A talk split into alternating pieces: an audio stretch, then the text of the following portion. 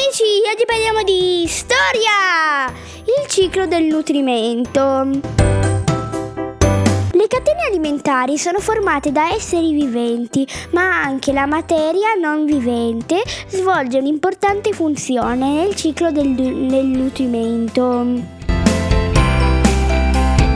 Piogge, il vento e il sole, con la sua azione di riscaldamento, macerano e rimescolano i resti vegetali e animali. Foglie, rametti secchi, escrementi e corpi di animali morti, presenti nella lettiera del suolo e li fanno penetrare nel suolo stesso insieme all'acqua e all'aria.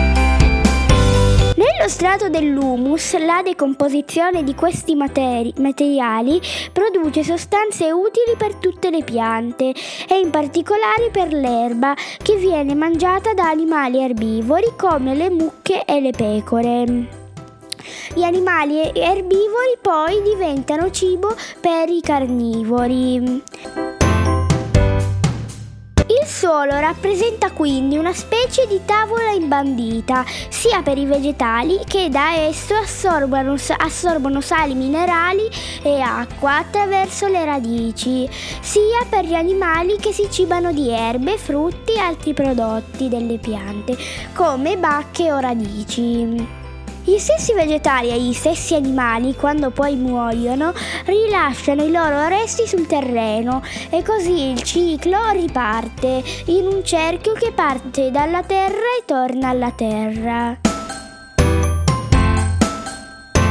Ricorda, aria, acqua e suolo svolgono ruoli importanti nel ciclo del nutrimento, contribuiscono alla decomposizione dei resti animali e vegetali forniscono sostanze utili alla fotosintesi clorofiliana e dunque alla vita delle piante che sono alla base di tutte le catene alimentari. Ciao amici, al prossimo podcast!